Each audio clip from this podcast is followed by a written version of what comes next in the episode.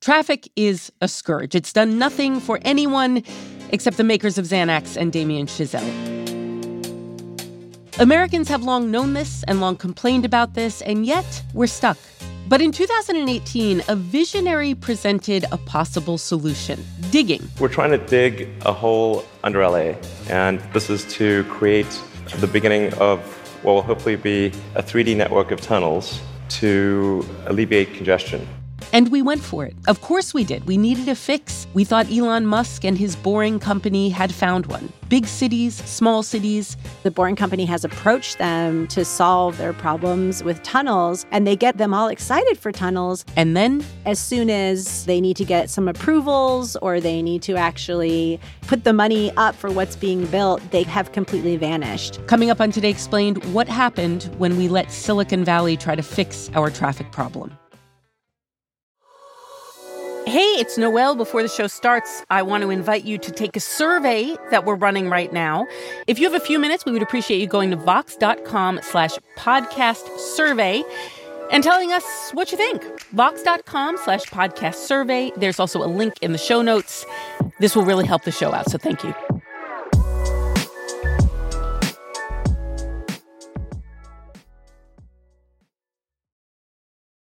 Apple Card is the perfect cashback rewards credit card. You earn up to 3% daily cash on every purchase every day. That's 3% on your favorite products at Apple, 2% on all other Apple Card with Apple Pay purchases, and 1% on anything you buy with your titanium Apple Card or virtual card number. Visit apple.co slash card calculator to see how much you can earn.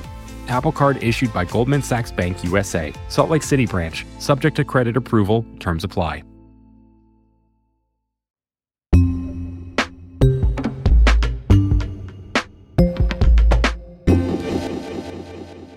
It's Today Explained. I'm Noel King.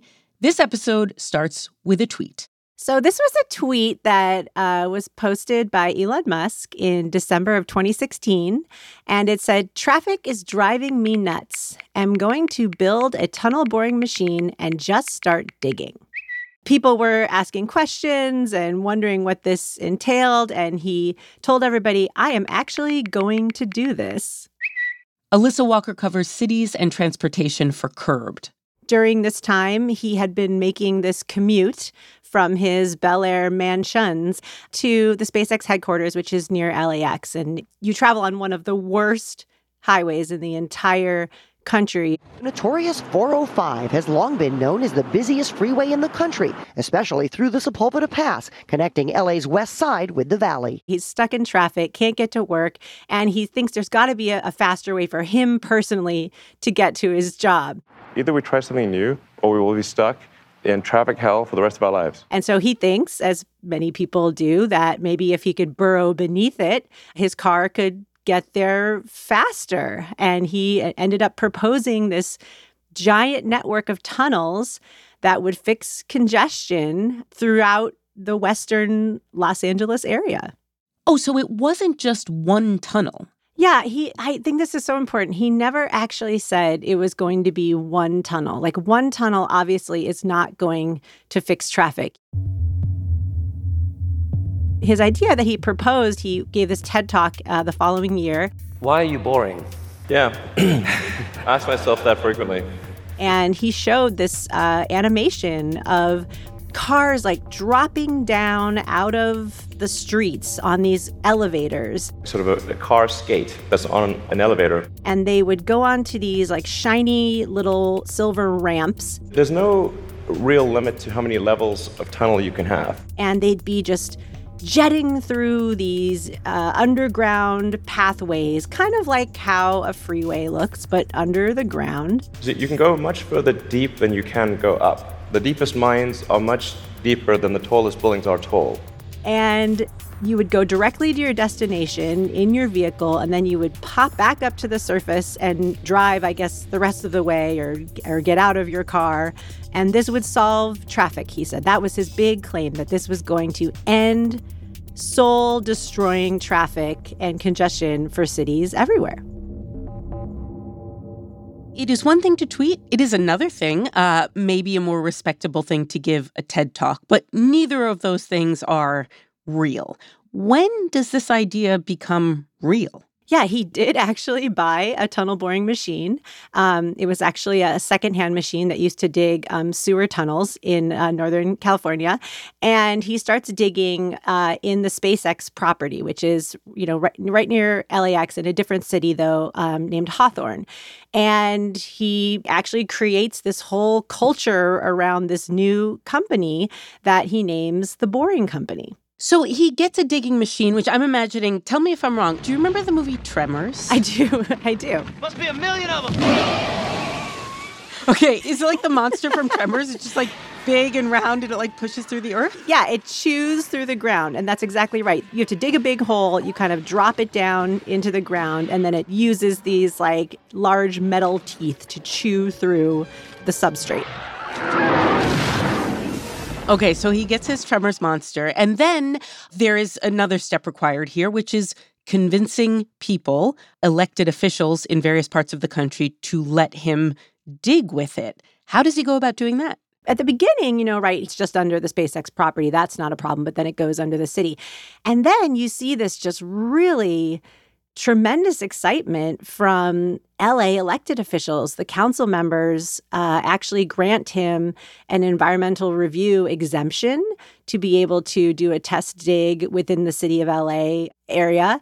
And then uh, you see, like, the mayor of Los Angeles, Eric Garcetti, uh, post some tweets about how supportive he is of the project. I want to be that government that gets out of the way where we need to get out of the way and lends a hand when you need us to be there. And then you start to see all this interest from other cities, representatives who do these types of projects in other cities are coming to this site, this test digging site and trying to figure out like well what's he doing here? And like maybe we can get in on this. We need tunnels. We have traffic. You know where do we sign up so he begins in Los Angeles, and as you've said, a great opportunity to dig a tunnel and make something happen.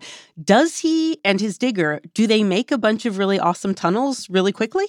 That's the one thing I think is still up for debate. I mean, their big claim mm. from the Boring Company was that they'd be able to dig faster more efficiently and cheaper than the way that cities were already doing it. It's quite difficult to dig tunnels normally. I think we need to have at least a tenfold improvement in the cost per mile of tunneling. And it's not clear yet if they're able to introduce any type of innovation to the tunnel boring process. But the bigger problem is these challenges that come from political, legal, environmental obstacles. And that's what Musk himself started to run up against.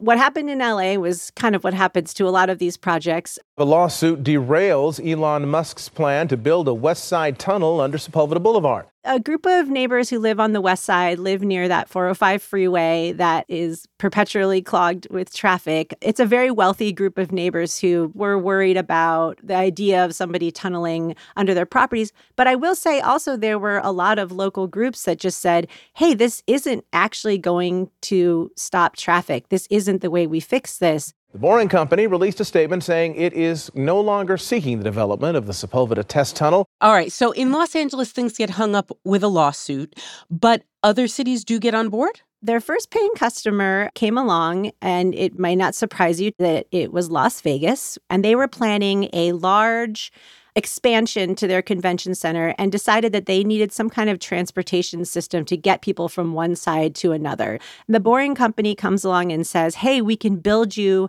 one of these systems that goes underneath the convention center. It's less than two miles long um, from one end to the other. So they underbid significantly um, compared to other proposals. They get the job and they get to work starting with their first paying customer um, for about $50 million. They were paid to build this system. The project is underwhelming to say the least. I wrote on it. It's one 12 foot wide tunnel that shuttles three passengers, three at a time, in a Tesla between the strip and the convention center, 1.7 miles away. That's a $10 Uber. Then the Boring Company proposed this giant 30 mile system that's going all over Vegas. And that is actually starting to be dug. You can actually ride from the convention center under the strip, and you can pop up in a casino across the street now. Las Vegas is a place where it actually happened, but Elon Musk was also trying to convince other cities. Where did it not work? Elon Musk had gone to Chicago and uh, met with Mayor Rahm Emanuel at the time and was proposing a tunnel that would go from the downtown area to O'Hare Airport. I'd like to, to thank the mayor and the mayor's office and the city of Chicago for having the faith to bet on the Boring Company. They were saying it was going to cost up to a billion dollars and that the Boring Company would pay for all of it. In December of 2018, with the opening of the test tunnel, we had these alder people from Chicago come to the opening, and their reviews weren't so good. Um, one of them said it was a little bumpy. There has to be more questions answered before we can begin a type of project like that. And one of them even said, if you look at Elon Musk's career, he comes off as a grifter. So when Lori Lightfoot was uh, elected mayor after Rahm Emanuel left office, she actually killed the tunnel immediately.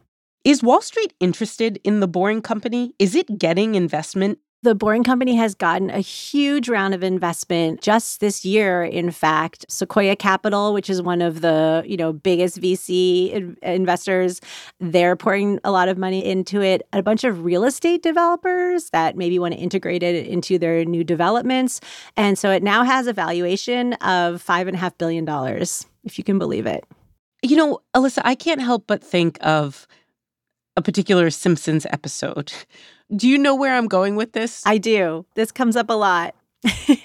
Anytime I tell people about what I'm reporting on and the long saga of the Boring Company and Elon Musk going from town to town trying to sell his tunnels, the monorail episode, uh, Marge versus the monorail, comes up. Well, sir, there's nothing on earth like a genuine bona fide electrified six car monorail. They have this windfall of cash and they decide they're going to invest in this monorail, even though they're not sure if it is going to solve their transportation problems. And meanwhile, they're driving home from the meeting where Lyle Lanley has done a literal song and dance to sell the idea through, and their car is like retching over these potholes. And, you know, Marge is like, I still think we should have spent the money to fix Main Street. Well, you should have written a song like that guy. I rewatched it many times in reporting my stories because the, the parallels are, are really quite eerily similar. Oh, it's not for you. It's more of a Shelbyville idea. Now, wait just a minute. We're twice as smart as the people of Shelbyville. Just tell us your idea and we'll vote for it. And what's so funny about everybody referencing this monorail episode of The Simpsons is that the way that the Boring Company can build its system in Vegas is that it has to be called a monorail. so on all the documents, on all the documents, it says like the Boring Company is now operating a monorail.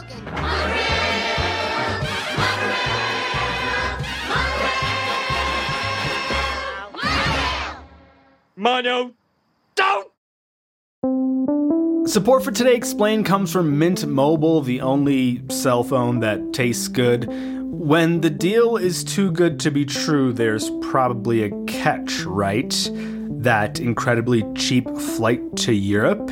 You probably can't bring a bag, or pick your seat, or use the restroom. So, when I tell you that Mint Mobile offers wireless plans for just 15 bucks a month when you purchase a 3-month plan, you're probably wondering what's the catch? Well, according to Mint Mobile, there is no catch. According to Mint Mobile, it's only 15 bucks a month and their plans come with high-speed data and unlimited talk and text delivered on the nation's largest 5G network. To get this new customer offer and your new 3-month unlimited wireless plan for just 15 bucks a month, you can go to mintmobile.com/explain. That is mintmobile.com/explain. You can cut your wireless bill to 15 bucks a month at mintmobile.com/explain.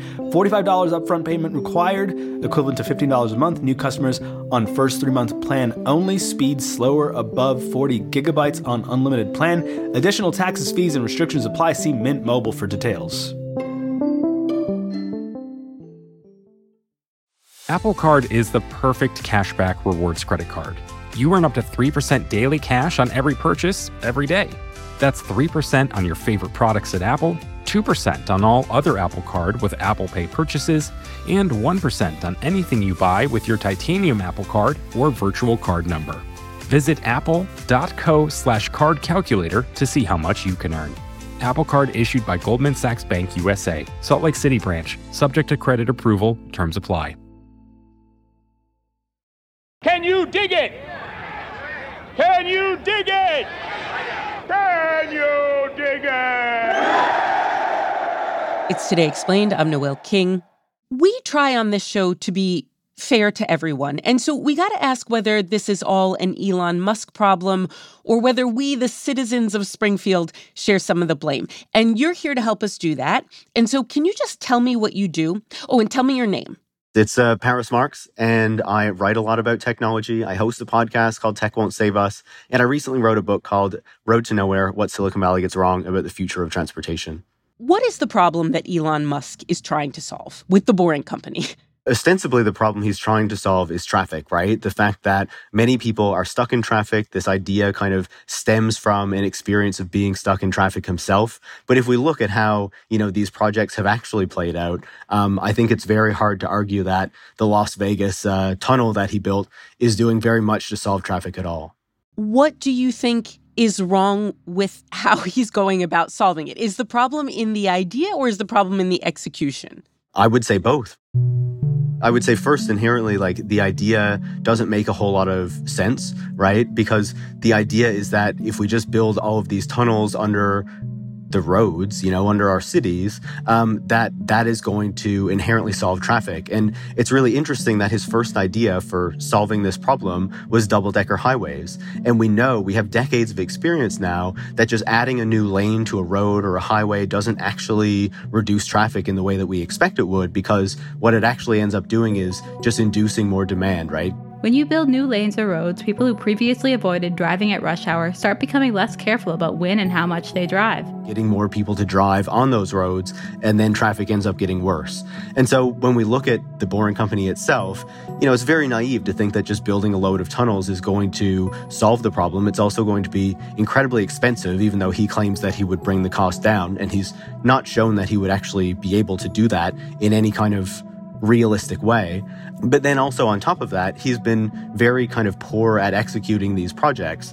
The Las Vegas one is the only one that we have so far, and that is a far cry from what he initially proposed when he rolled out these ideas for what it would look like in Los Angeles, right?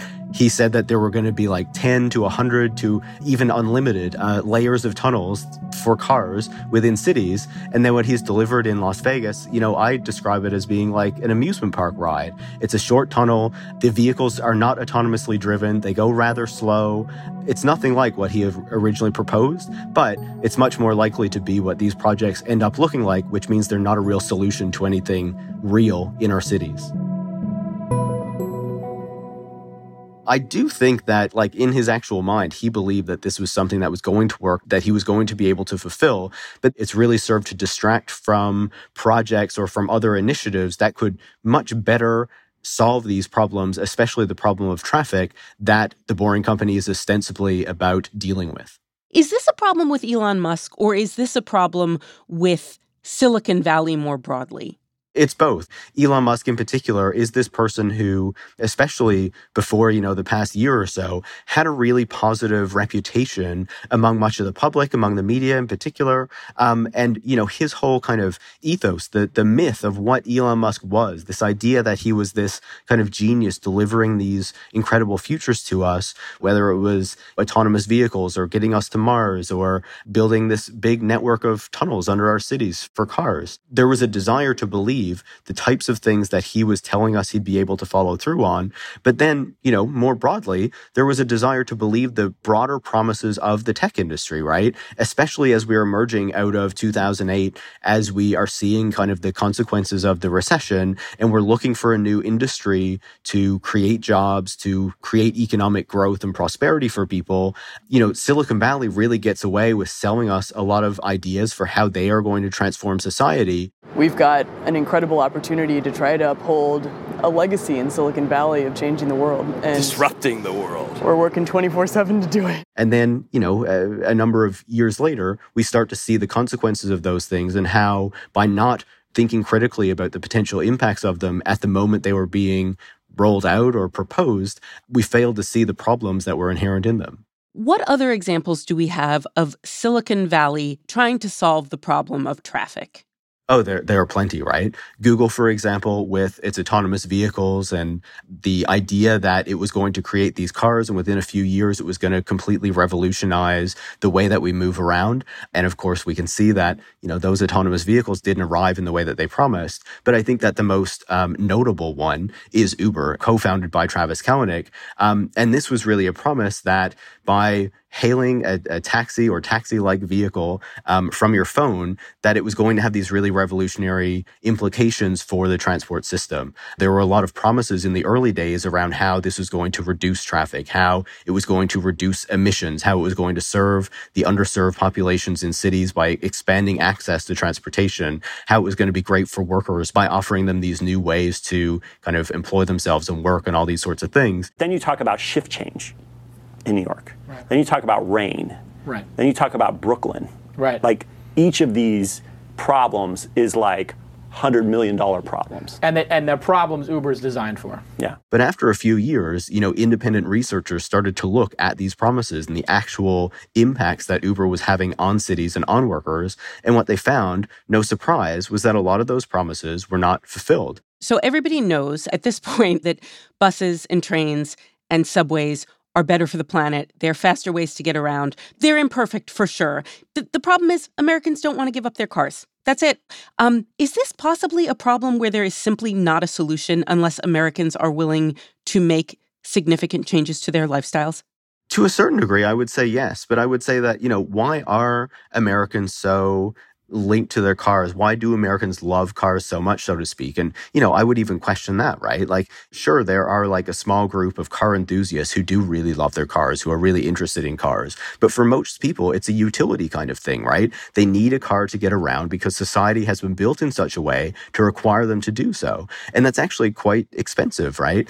Uh, AAA, which is, you know, kind of the, the group that represents automotive interests, says that the annual cost of owning a car went over $10,000 in 2020 too.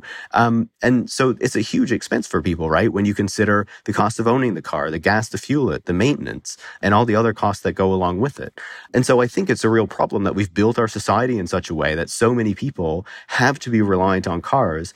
And I think that it's just kind of a, a self fulfilling prophecy, right? We build the infrastructure and our communities in such a way that people can only drive. And then we're surprised why people only drive and they keep buying cars, right? I think that if we actually started to make the investments in alternative ways to get around, we'd be surprised by the number of people who would actually be interested in using them and want to use them if they're actually, you know, reliable, affordable, frequent, can actually get them to where they need to go. I think that there's a serious problem in how local officials, how government officials have been distracted by things like the Boring Company, like Uber and ride hailing services, like autonomous vehicles. And that has led them not to pursue the policies that very obviously would start to address these problems, like investing in public transportation, like investing in cycling infrastructure, like starting to kind of redesign roads so that you encourage people not to drive as quickly, um, so that you make them more safe for the other people who are using the roads and not just cars. There are many different solutions that we can pursue, but they're often like not as sexy as things that Silicon Valley thinks will be the future of transportation. But as we've seen over the past decade, don't produce the results that we need. Let me ask you lastly a defender of Elon Musk, a defender of the Boring Company, a defender of what Silicon Valley has brought to the United States and to the world more broadly, would say, but Paris, at least they're trying. They're trying to get something done. Maybe they're not succeeding, but like Elon Musk made an effort when no one else was. What do you think about that? I would say that there's part of it that is accurate, right? Elon Musk was proposing these things, especially at a moment where the government wasn't really setting out a big vision for what our future was going to look like.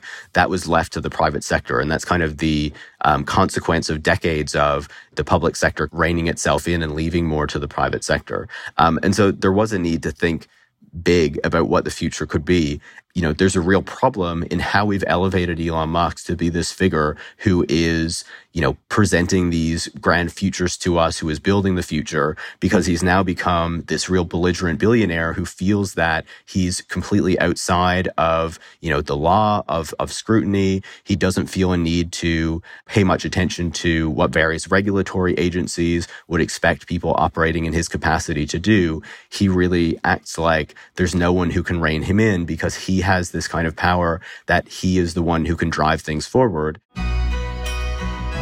And I think that that's a really serious problem, especially when we look at the impacts of the ideas and the technologies that he's put out into the world. And we can recognize that they haven't solved the problems that he promised they would solve. And that actually, if we're going to solve these really serious problems, um, things like traffic, things like road deaths, that we do need to do those things, but the actual solutions are going to look very different than what someone like Elon Musk is going to propose. So I think that he served to distract us from really important issues and the actual solutions that can solve them, and that it's time for us to kind of wake up and have the difficult conversations to actually solve real problems and to set out a future that works for everyone that's not just kind of coming from the mind of the richest person in the world. Today's show was produced by Avishay Artsy and edited by Amina Al-Sadi. It was fact checked by Laura Bullard and engineered by Paul Robert Mounsey. I'm Noel King. It's Today Explained.